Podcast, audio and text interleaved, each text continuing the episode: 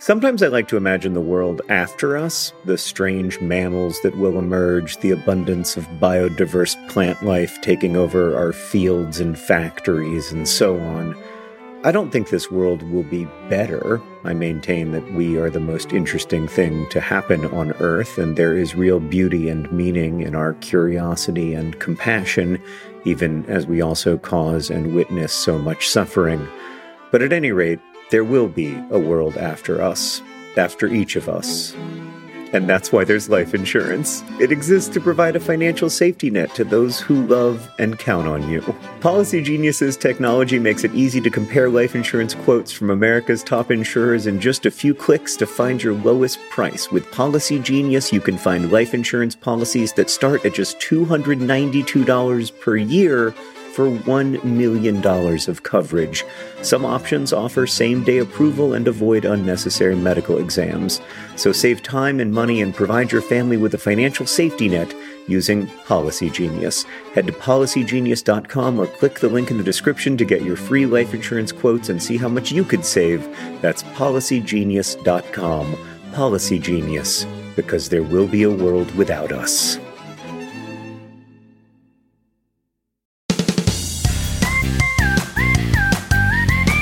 Hello and welcome to Dear Hank and John. Or as I prefer to think of it, Dear John and Hank. It's a comedy podcast where me and my brother John we uh, answer your questions, give you dubious advice, and bring you all the week's news from both Mars and AFC Wimbledon. Hey, John, how you doing? I'm doing fantastic because of the news from AFC Wimbledon. I just can't get over it, Hank. Uh, but otherwise, I'm well. Yeah, it's a it's a gray, cloudy day here in Indianapolis after several beautiful days in a row. But uh, I am happy. My heart is singing. How are you? I'm good. We are having weather that could be described as Taylor Swiftian, and I'm sad that I have to be inside recording a podcast right now because I just want to be romping around in the meadows, uh, potentially just yanking dandelions out of my yard because they are very happy, very happy. Dandelions. I feel like all the rest of the plants must look at the dandelions and, and feel really lazy all the plants out there just being like, I'm going to do my thing. I'm going to flower one time and maybe make a seed. And dandelions are like, hey, by the way, we're going to do that 75 times between the moment there stops being snow on the ground and, and, and then well into when there starts being snow on the ground in the winter. Dandelions.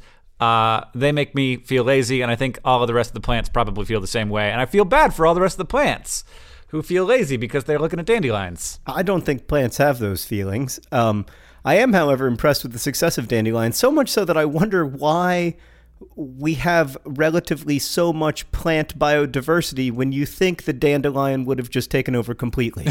why why are there any other plants? I feel this way about pigeons and dandelions that we kind of like we hate them because of their success. Yeah.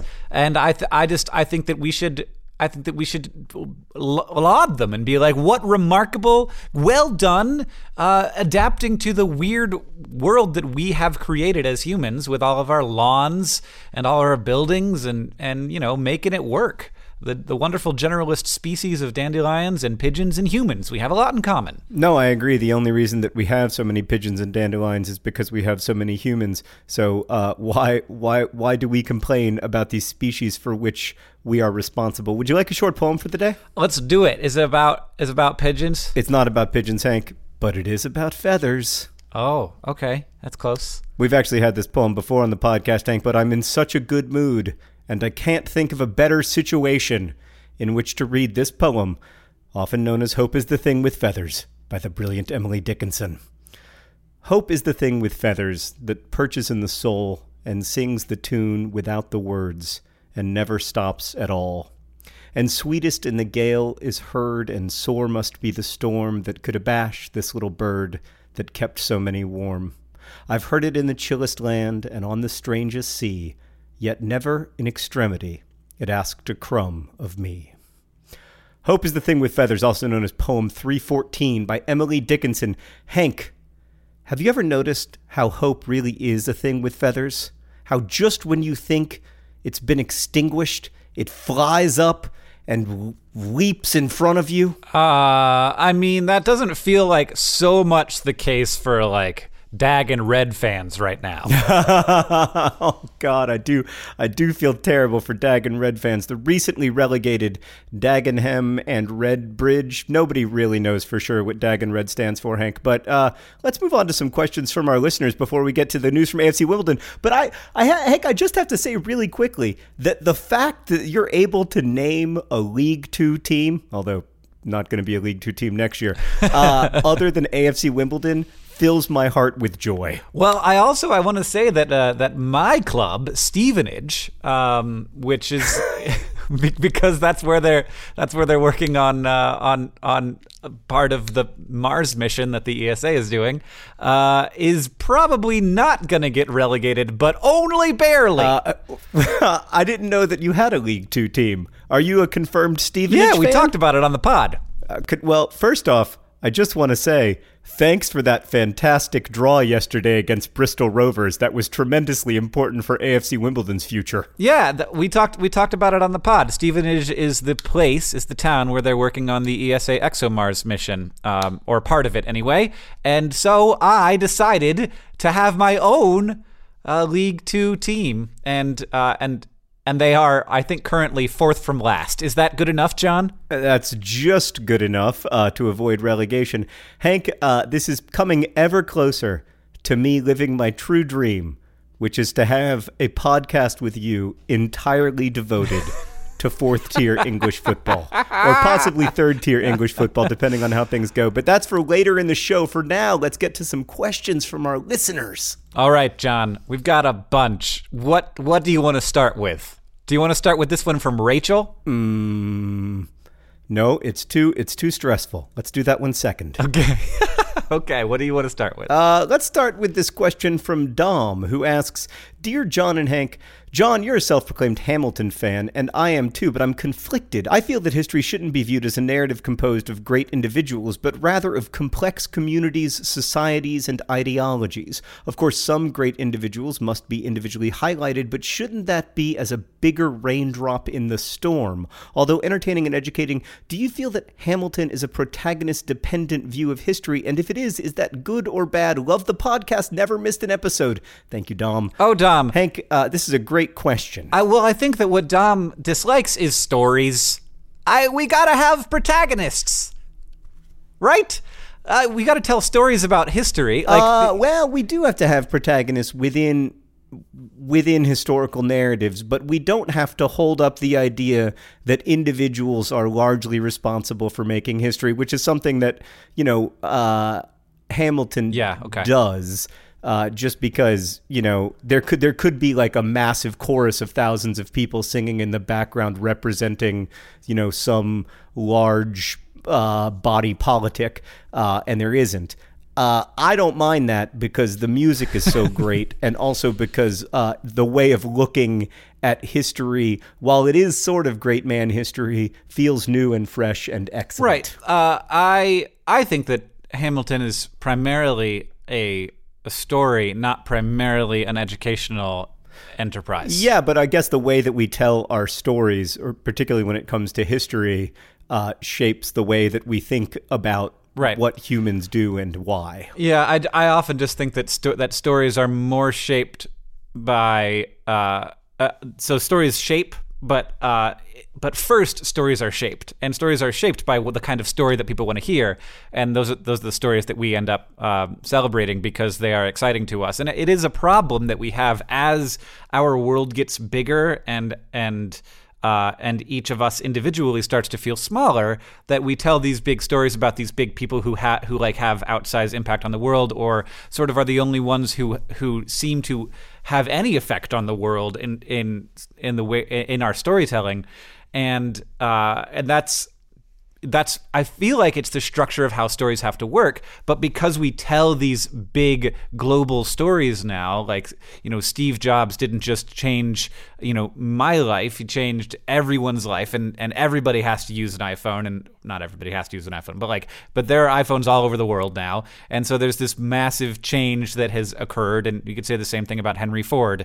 Um, the uh, this but the, but like by making it global, it makes each individual person feel so much less significant because all of our stories become like they're not important unless they're global, and uh, and, even telling a story about a great person who had a, a, tremendous effect on their local community always feels kind of empty and not as sort of epic as it could be because we have these great epic global tales that we can tell now.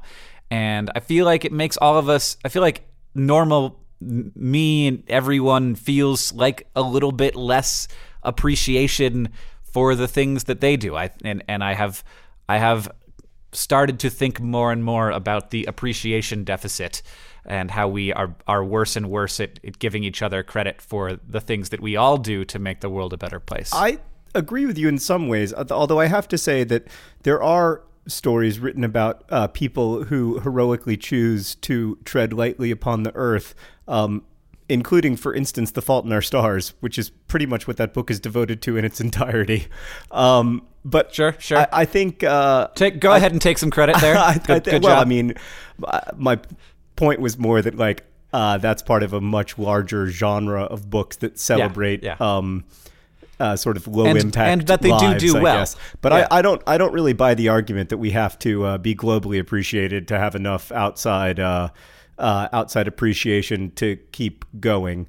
Um, but I don't know. I guess you do, and that's okay. Well, I don't, I don't, I don't think that. Like, I think we get enough appreciation to keep going. I just think think that there's less appreciation uh, for for the people for, for all of us who make it work than there used to be. And I, and I want to live my life in a way where I do my best to appreciate all of the people who make my life better and who make the world better in my normal life. And I I feel the more that I appreciate other people the more I feel less the, the more I feel appreciated because if I see the the work that is done even by someone who isn't there. Like if I walk by in a new park that's just been made and I didn't see the people who made that park and who planted those trees and uh, and laid down the grass but I know that those people happened and that, that they were there and that they made my life better and I want to appreciate them. And that makes me feel better um, about the world. It makes me feel like people are out there appreciating me and uh, and that we all work together to make to make the world work. On that we agree. That's, I just don't think that thing. there's anything particularly new about that. Let's move on to another question. Uh, okay. This one is from Chelsea Hank. She writes, "Dear John and Hank." I was in a meeting this morning with my boss and a bunch of higher up clients. I am but a plebeian marketing coordinator, and they were all talking about how economists are saying America's debt situation is pointing us toward an economic depression even more severe than the Great Depression around the year 2031. Ah. this was the first I'd heard of such a prediction, ah. and in addition to furious Googling, I figured I'd ask the leading experts on the American economy, John and Hank Green. Is this a thing I should be actively worried about? Should I be saving all my burrito money in preparation for such a cataclysmic event? Well, Chelsea, if such a cataclysmic event were to come, the good slash bad news is that all of your burrito money would be worth nothing, so you might as well just spend it on burritos now. I also want to say that Chelsea said the leading experts in the American economy, Hank and John Green, and yet you even switched it there. Well, I believe that this podcast should be called Dear John and Hank, and I believe that when people refer to us, they should refer to us as John and Hank by age, not by alphabet. All right. Uh, yeah. I, I mean, the, this is hilarious to me to a certain extent. That like, yeah, uh, this question is absurd on so yeah, many levels. There's, there's the idea that like a bunch of a bunch of people in a yeah. room know what is going to happen to the American economy in 2031 is itself fascinating to me. it really is. Uh, around the year 2031. I mean, it's, it it's gonna be laughable. It's gonna be amazing I mean, when 2031 uh, rolls around and the American economy collapses and everybody can throw this podcast back in our face. But like, yeah. that's ludicrous. yeah, that's ludicrous. I mean, for for context, 15 years ago, uh, which is how far away we are from 2031. Um, I remember saying to my friends uh, why would you ever send a text message? You could just call. I also remember saying to my friends, why would I want my email on my phone? I tell this story a lot, John, about the time we were offered uh, a free camcorder from Sony uh, that, that yeah. would record in HD, and uh, and and that uh, we responded to them. Uh, no, YouTube will never be in HD. Yeah, why would anyone want to watch YouTube videos in widescreen? I believe that was the text of our email response. um, yeah, so, So, yeah, uh, to summarize, Chelsea, no one knows what's going to happen in uh, 2031. Uh, th- the United States has a lot of uh, debt. Um, the amount of debt that we have actually isn't very important. Um, again, please bear in mind that Hank and I are not economists, uh, but the percentage of uh, our, our debt to GDP ratio, the size of our debt as compared to our GDP, um, our gross domestic product, like the total output of the economy, that is considered uh, a, a kind of more important number than the number of dollars of debt itself. Um, and our debt to GDP ratio is is high. Um, it, it it isn't that that high. Uh, but most importantly, our debt is very very inexpensive. Like right now, it's essentially free uh, for the United States to borrow money because people are anxious to buy Treasury bonds because they feel that they are a very safe investment. So um, we can basically borrow as much money as we want for free. Now that obviously comes with its own dangers. The only real risk to the American economy uh, from our our debt is if our, our debt be- becomes more expensive uh, to service. So, like if the interest rate uh, were to go up, uh, which can happen very suddenly and can sort of spiral. That's what happened in in Greece, for instance, and in Ireland. Um, is that sometimes you, you're the amount of m- uh, interest that you have to pay to borrow money starts to rise, and then you have to borrow yet more money to pay these higher interest loans. That would be a problem for the United States economy. There is no evidence whatsoever that that is about to happen, or indeed that it will happen in 2031.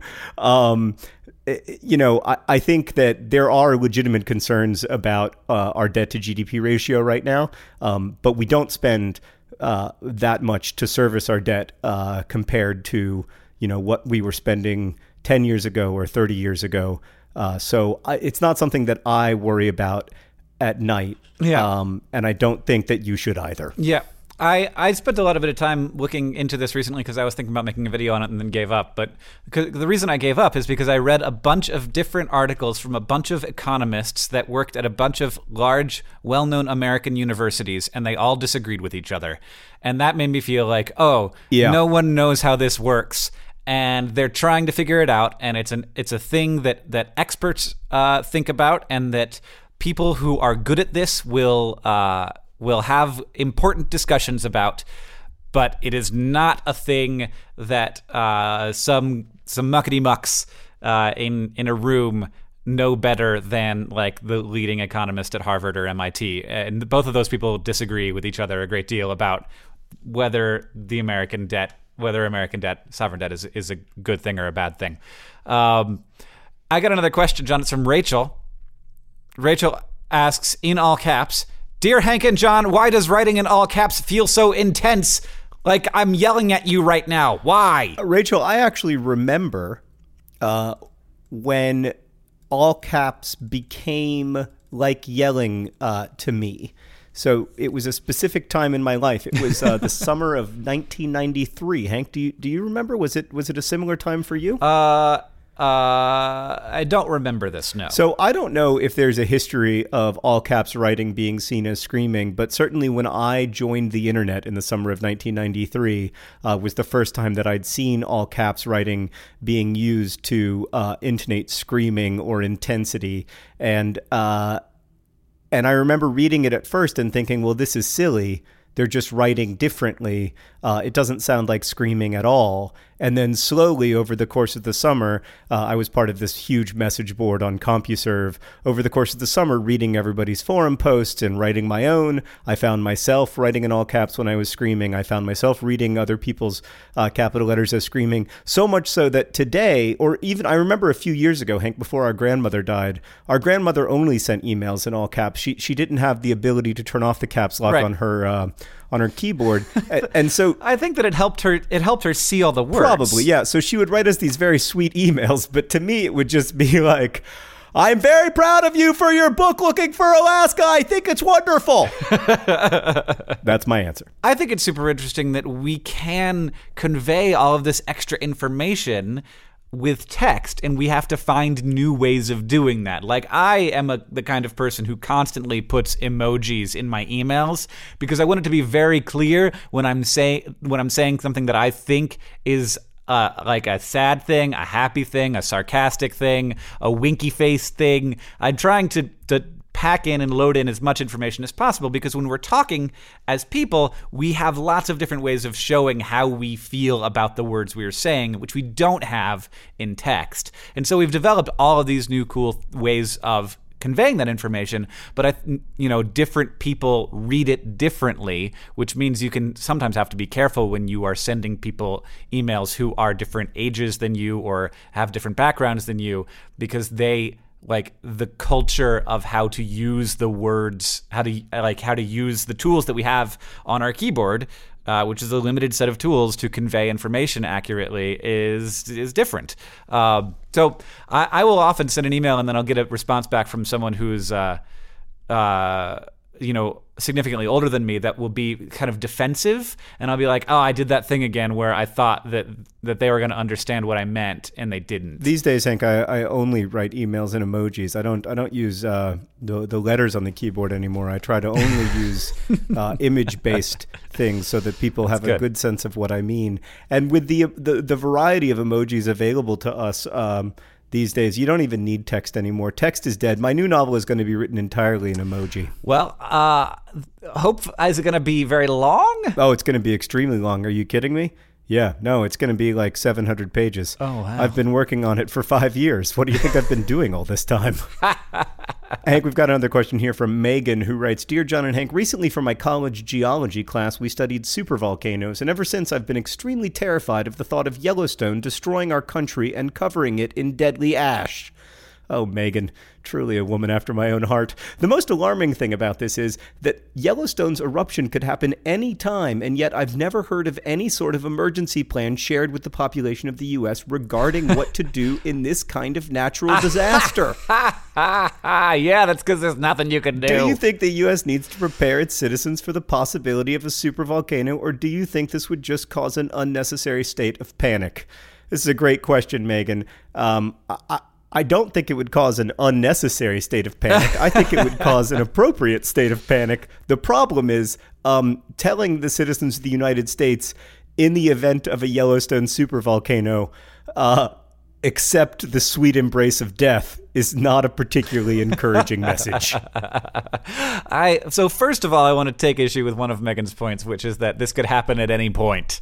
Uh, it couldn't. It couldn't just happen right now. Um, a you know a super volcano eruption would have a lot of of serious uh, signs that it was going to occur. We couldn't stop it once we knew it was going to happen. So we would have years of like data being like, it's looking like there is a, a dramatic increase of geologic activity at Yellowstone. Uh, we wouldn't be able to do anything about that. We would just know that suddenly there was a lot more activity. There is not a lot of activity at Yellowstone right now. What you would see is like, you would see like rising in the ground of like, like quick, like like meters per day of the ground rising. And that would happen for quite a while before the eruption itself happened. Uh, now, when you say quite a while, do you mean long enough for us to establish a colony on Mars, or do you mean like a few weeks? I mean, like n- between those two things, like probably, uh, like if you start to see that level of of G, like, and you don't even know, you don't know if it's going to happen. It could rise and then fall back down again. Uh, but it, but if you did see that, you you might be thinking like, okay, there could be something serious that might happen within the next year, within the next decade, within the next you know hundred years.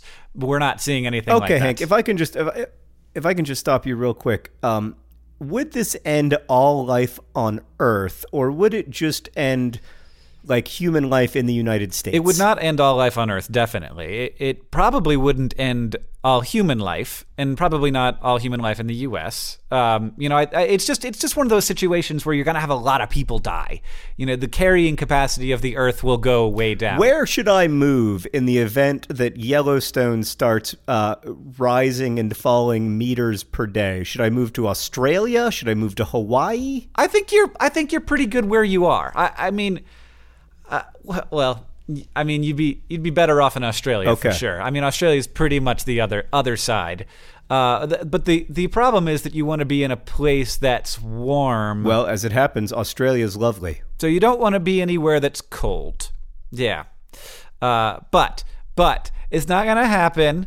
Uh, and and in our you know our guesses are that these things happen you know on the orders of hundreds of thousands of years, uh, and so it's very likely that that a Yellowstone supervolcano eruption is is more than ten thousand years away, which is we've got other things to worry about in that time. Oh yeah, we're never going to make it 10,000 years. But in general, the, you know, a, a deal dealing with an, a, a disaster is pretty much the same with ev- like with every kind of disaster, uh, unless you are right on top of the supervolcano, which I am. In which case, dealing with the supervolcano uh, disaster is, you know, just suffocating in your home. Yeah, it's just a very short-term problem. Yes.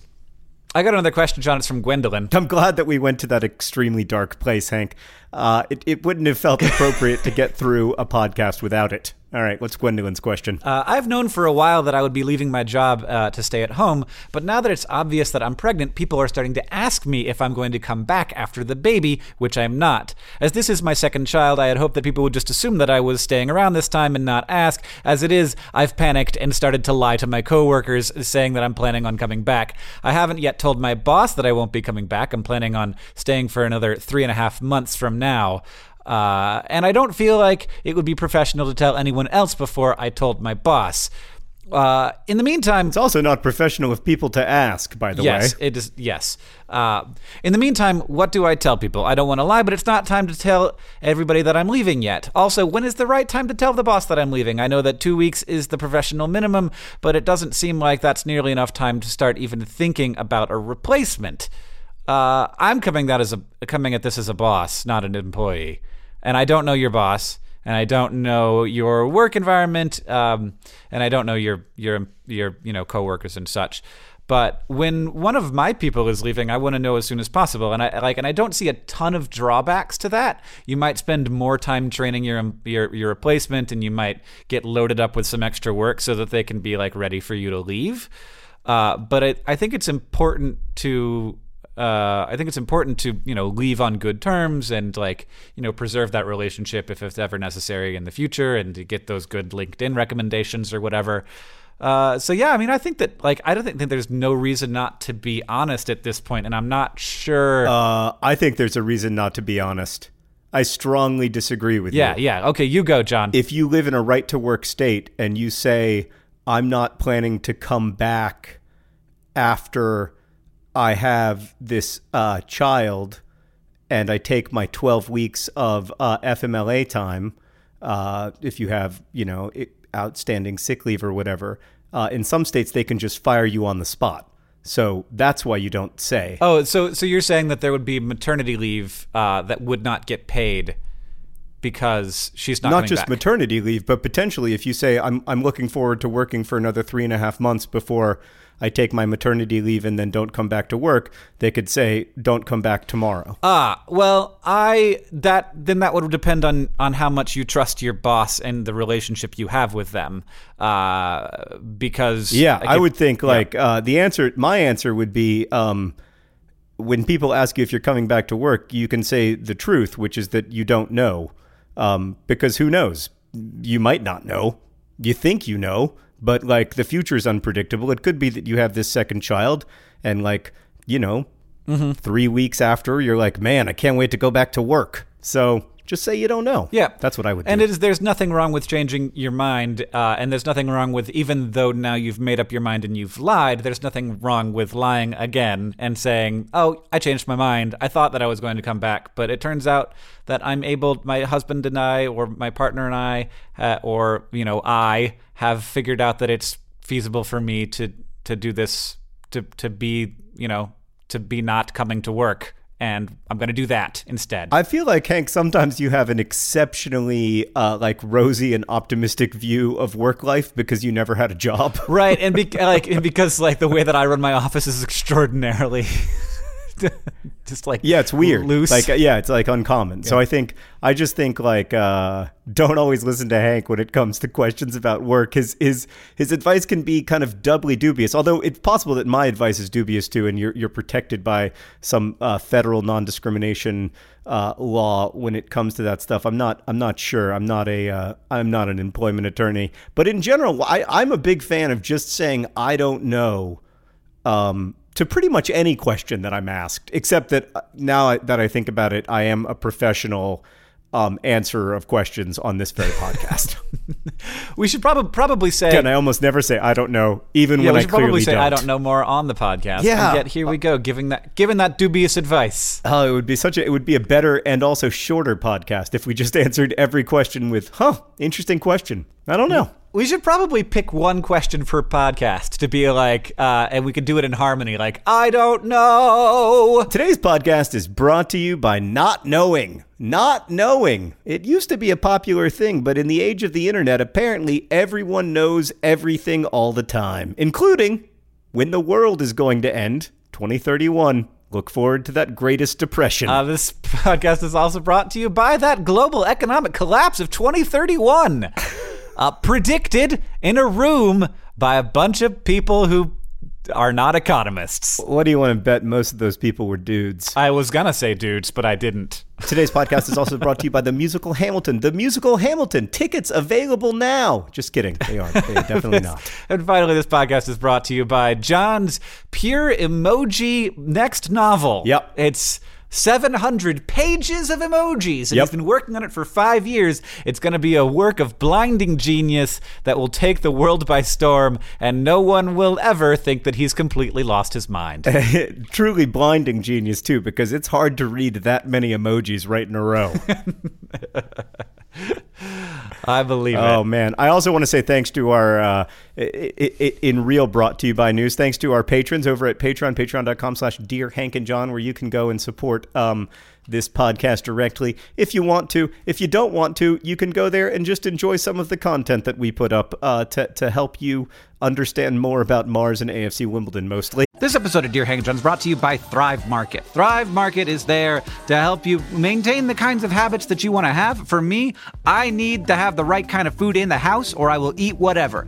Oreo recently sent me some free fancy Oreos. They were weird. I ate all of them. I ate all of them in a week, and it was a problem. I can't do that. I need to have healthy, good stuff in the house, and Thrive Market can help you have healthy habits. It's a great go to for all your grocery and household essentials, and the convenience of getting everything online and then, like, just quickly shipped to the doorstep. It's a huge time saver. Thrive Market carries brands with great ingredients and sourcing methods. They got Amy's, Banza, Burt's Bees, Chobani, Honest Kids, Kind, Mike's Hot Honey, Oatly, Olipop, Poppy, Saalt. I've never heard of Saalt, but it's got two A's in it, so it has to be good. And as a Thrive Market member, you can save money on every single grocery order. On average, you can save over 30% every time. And they also have a deals page that changes every day. When you join Thrive Market, you are also helping a family in need with their one for one membership matching program. You join, they give. Join in on the savings with Thrive Market today and get 30% off your first order plus a $60 free gift. I enjoyed my $60 free gift. I was surprised by it, and it was kind of thing I wouldn't have bought. And then now I'm like on the ghee train. They gave me free ghee. And I was like, I don't know what ghee is, but then I was like, oh, this is great. It's like butter, but it's different and more spreadable. Go to thrivemarket.com slash dearhank for 30% off your first order, plus that free $60 gift. That's thrive, T-H-R-I-V-E market.com slash dearhank, thrivemarket.com slash dearhank. All right, John, we got another question. We're going to keep doing that. This one's from Beth, who asks Dear Hank and John, do you know how I can explain to my cat how inconvenient it is when she goes pee in my backpack? That would be super helpful. Uh, you know, I I've been waiting to say it, Hank, and I get to say it right now. I have no idea. You just, you just, uh, you, you don't, don't make anything in your house look like a litter box. Can look nothing like a litter box. Make sure that nothing looks anything like that place and keep the litter box clean and uh, and stand your backpack up, close it, put it on a thing. This is not going. You cannot explain cats how things go. But I've had my cat pee in my backpack. It's happened. But she hasn't done it in years because I stopped leaving it open on the ground, looking like a litter box. Uh, and I, I just like I can imagine her like getting in there, being like, "Oh, this is a nice shape," and then like squatting on down, doing her thing, like looking off like thousand yard stare, and just letting it letting it fly right into. And I still use that backpack, John. I still use that backpack. We have another question. This one is from Caleb, who writes Dear John and Hank, my name is Caleb. Well, I already knew that, Caleb. It was right there in the intro, but that's okay. Um, is it Ryan? Is you sure it's not Ryan? Some people say Caleb is the new Ryan. Um, my name is Caleb, and I, comma Caleb, uh, feel kind of odd in Nerdfighteria because I identify as a Republican. Um, that's a weird, weird sentence. I identify as a Republican. I think you could just be a Republican. I don't think it has to be an identity. Uh, and I'm a theist, more specifically a Christian. Uh, I don't agree with the views they, I guess they is Nerdfighteria, and a lot of times you have. I, however, really enjoy your work and your drive to promote your beliefs, even if they don't line up with me. I don't feel like I'm trying to promote atheistic no, beliefs specifically, Hank, as I am quite quite a religious Christian and, and, and do go to church and stuff. Anyway, I get enjoyment out of the things you create, which is why I listen to Dear Hank and John in the first place. Dang it, I didn't say Dear John and Hank. How do I go on enjoying what I like in a community that uh, is always wanting to set me straight? Yeah, I mean, I, that that last part, I definitely feel, I feel you on, um, and and I don't know. This is this is liberating, John. I love our new podcast. I don't know is the great. I don't know is the new. I don't, I don't know either. I mean, I, I, definitely understand that idea that like anytime you say something, uh, you're surrounded by people who are trying to set you straight. Um, and that can be very frustrating. Uh, I feel that online a lot. Like whenever I say, for instance, that I am a Christian, um, lots of people come in to tell me that the idea of God is ridiculous. Which I mean, obviously, I'm aware of that. um, thought about like, it. It's not like they're breaking yeah. news to me, um, but I I do think that. Uh, it's very important to remain open to other people's uh, ideas, and it's very important to be able to listen uh, and understand where people are coming from. So I, I guess I try to take it as an opportunity to listen to someone who is different from me and uh, learn from them, uh, and and in that process try to think about how I can have participate in more civil discourse.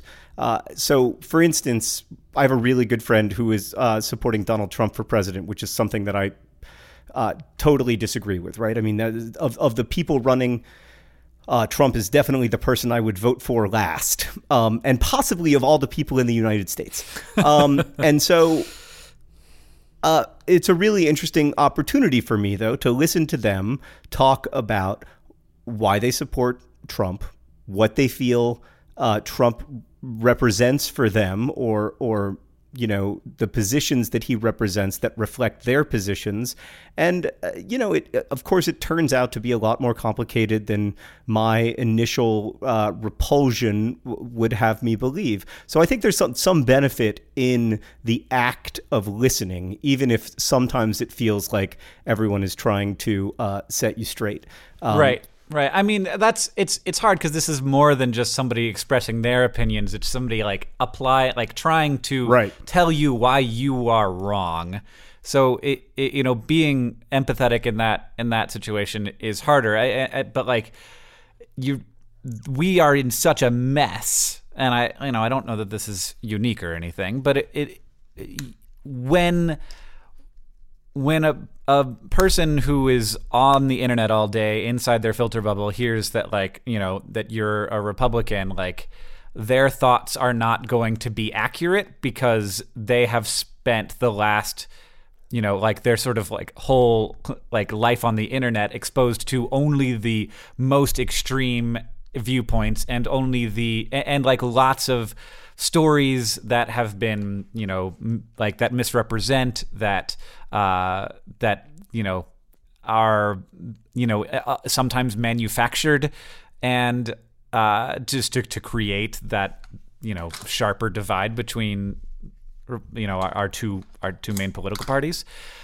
And and so like I, I think that a lot of people don't really know what these things represent uh, on either side, and it is very frustrating. And I and I honestly think that like you know like it's very complicated. There is no one thing that I that either of these ideologies represents. Every person has a different perspective, and it's sort of ludicrous that we work so hard to try and put every American into one of two boxes, um, or three if you count independent, uh, and four if you count non-voter. So the uh, yeah, I, I, do think this is difficult, and I return to the fact that I just don't know. I mean, the only other thing I would say about this, Caleb, is that uh, you also have to not view the other monolithically, right? Like you can't view uh, Nerdfighteria as monolithically liberal when it definitely isn't. I mean, there you are not the only uh, Republican in Nerdfighteria. You're certainly not the only Christian, um, and I, I, you know it. There's this habit of saying, well, everything, every community on the internet, or every community, or every thing fits in one of these two boxes, uh, especially in American uh, discourse that has anything to do with politics, either the conservative box or the liberal box. We even actually do this with sports, right? Like we all know that NASCAR is Republican, but what does that even mean, right? Like NASCAR isn't Republican. NASCAR is a matter of cars yeah. taking right turns, possibly left turns. I don't have a very good sense of direction. Um, so it, it, you know, we politicize things that have nothing to do uh, with with political life in the United States. And so I would ask you to try to be careful not to do that and not to apply uh, political labels and political readings to every facet of your life. We've got another question. It's from Sam. It's a little bit easier, I think, but maybe not. This he asks, "Dear Hank and John." A few years back, I fell in love with a TV show. Now that show is unfortunately finished, finished, but I think of it fondly. And as such, I find myself wanting to own that show, but was aghast to find that a DVD release is not planned anytime soon. I was devasta- devastated to realize that I could never own the show I so love, except that I can. I can very easily buy and download the entire season legally and watch it whenever I want to, but for some reason that doesn't feel to me like owning it. There's nothing physical that I can call mine. Do you have any advice, dubious or otherwise, as to how I can shake this mentality that I don't own what I can't see or touch? Sam, the object is dead. There are no more objects. Let us let us disavow all objects and live only in non-physical space. Let us praise the electrons that make up the things that we own and do not own. Let us escape our bodies entirely and live only inside of cyberspatial existences. The only way to protect ourselves from the scourge of supervolcanoes and coming economic collapses of 2031. right. Yeah, I mean, basically, basically, what Sam is saying is, I want a DVD so that the American economy colla- can collapse in 2031, and then in 2032 there can be a super volcanic eruption. I don't want to overread Sam's question, but I think that's what Sam is saying. Uh, I mean, I, I, go through this a little bit with books. Like, I love physical books. I'm just an absolute sucker for them. I understand that there is no way of justifying my love of the physical object, but I still love it.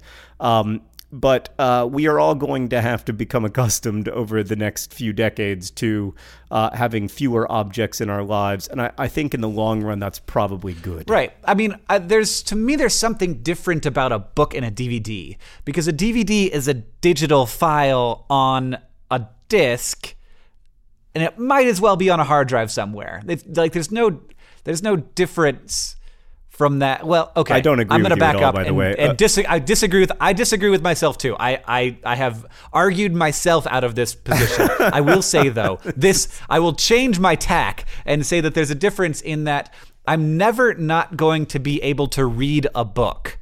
So I have a book on my shelf. I'm always going to be able to read that uh, that book unless there's a fire. But if if I don't have a DVD player anymore, which I literally don't because there are like because it used to be in my laptop, but I got a new laptop that doesn't have a DVD player, then I can't watch those DVD. I like I have a bunch of DVDs and I can't watch them because I don't have the system I know you'd have to spend nineteen dollars to acquire a new DVD player. I, the only, yeah, I mean, I, I guess I kind of agree with that point, Hank. Um, but I, I mean, physical books are just digital files that are uh, printed differently. Um, so I don't, I don't know. Can we move on to the news from Mars and AFC Wimbledon and just accept that DVDs are going to have a declining role in our lives, even though I agree.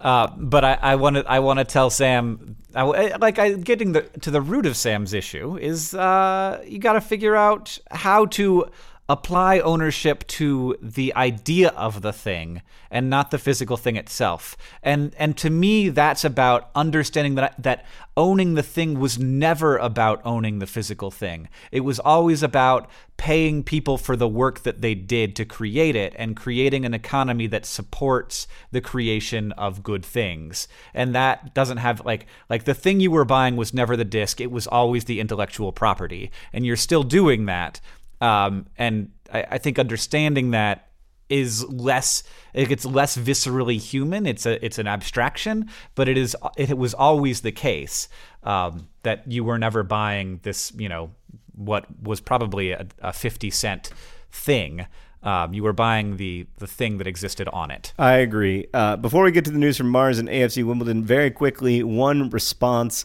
This is from Jane, who writes Dear John and Hank, I'm sitting listening to your podcast, uh, number 43, Gotta Be Kitten. By the way, Hank, I do not approve of that title. Uh, and I do believe you owe me an apology. I'm on episode 13 of the first season of Gilmore Girls, and you just spoiled the whole thing for me. I understand the show is a decade old, but I am 16. I couldn't have possibly watched, understood, and or enjoyed the show before now, and now you've spoiled it, and this is a great tragedy of life. Please contemplate your contribution to the ruining of my life. This will suffice as an apology. I love it. I love the podcast. I've been listening since the first episode. Thanks for the dubious advice, but no more spoilers. I'm sorry, Jane. Um, I'm sorry, not least because just now in this very uh, reading of your comment, we've probably caused some people to go back and listen to episode 43 more carefully. and be newly spoiled, yeah. who yeah. otherwise never would have been spoiled. So I'm doubly sorry, Jane. Yeah, uh, I, it is it, our bad. I didn't our think, bad. I didn't mean, think about there's it. There's nothing but dubious advice and spoilers in this show. Uh, I, I initially wanted that question to for John to not get what the question was, and then for it to only be a joke who had seen to for, for people who had seen that, but he he figured it ah. out. Uh, and then I then I forgot to think about the fact that we were doing. It. Anyway, I do apologize and uh, for having ruined your life. Uh, and I I confirm and uh, you know I, I affirm that, that I have indeed done that, and uh, we are going to have to move on now. Uh, very sad. Okay, Hank. What's the news from Mars? Uh, well, you want me to get this over with quick because there's, I, I assume, some big news from AFC Wimbledon. That's right. All right. Well, the news from Mars is that China. Uh, who has a very sort of they have a space agency it's a sort of arm of their military and it's very secretive um, has recently been changing its tack and has instead of just like suddenly launching missions and then people being like did china just launch a space mission uh, they're they're being a lot more public and they have uh, confirmed that they are working on a lunar mission a while ago. And just recently, in an interview, the head of China's space agency uh, confirmed that they want to be on the surface of Mars with a rover by 2021, and uh, with that launch happening in 2020, uh, which is very exciting to have another uh, another entrant into the uh, into the the exploration of Mars, and I'm I'm happy to have China uh, doing that and, and, and sort of feel weird about it because I feel weird about China and how China operates as a country. Um, but there is this this interesting thing where uh, space exploration, for a lot of different reasons that are that are mostly unpure, uh, is a thing that uh, countries do and and generally they do together and work together on because it's so expensive. Um, and and when one country has a problem other countries want to come in and help them out despite any kinds of like you know uh, political disagreement that those countries have. So I am excited for that, even though I feel peculiar about China as a country. Um, complicated feelings. Yeah, I'm not going to try to get into the, the, the, the complicated world of uh, uh, of Chinese politics. I, I will just note that I'm excited that there's going to be a second mi- minivan on Mars. Um, AFC Wimbledon, Hank, uh, America's favorite League Two football club, ahead of Stevenage. Probably true. Probably Um, true. AFC Wimbledon, the greatest fourth tier football club in the history of not just England, but the universe. uh, since I last shaved, Hank, AFC Wimbledon has won four consecutive games here at the very tail end of the League Two season. Uh, somebody recently commented on a Vlogbrothers video. John now has two puffs. I do. I do. I also want to shave. I just can't. Uh, so I, I've talked in past podcasts about uh, our victory over uh, Wycombe uh, and and Plymouth. And then uh, AFC Wimbledon faced Crawley Town. In the 88th minute, it looked like it was going to be a nil-nil draw. The darkness was descending. It seemed certain that Wimbledon would slip out of the playoff spots down into eighth or ninth or possibly even 10th place. But then substitute Adebayo Akinfenwa the Oh. largest, strongest, most beautiful football player alive today, scored a looping header of a goal. Victory was ours. And then uh, just yesterday, as we're recording this, um, AFC Wimbledon played uh, already relegated Dag and Red. Uh, Dag and Red will finish at the bottom of League Two, and we'll, we'll spend next season in the semi-professional uh, National League, uh, out of the Aw. Football League, sadly. Um, and AFC Wimbledon scored two goals. They won 2 0 uh, thanks to the hard work and goal scoring boots of that man, the Montserratian Messi. Lyle Taylor. It was such an exciting game. I listened to it on, on radio WDON. Uh, it was really great. It was Oh. really great. I'm so thrilled. So AFC Wimbledon, Hank. Uh, now they have four games remaining. Uh, almost all the other teams in uh, League Two have just three games remaining, uh, and Wimbledon are uh, sitting in seventh, the final playoff spot, four points ahead of eighth place uh, Wycombe, and five points ahead of uh, ninth place Cambridge United.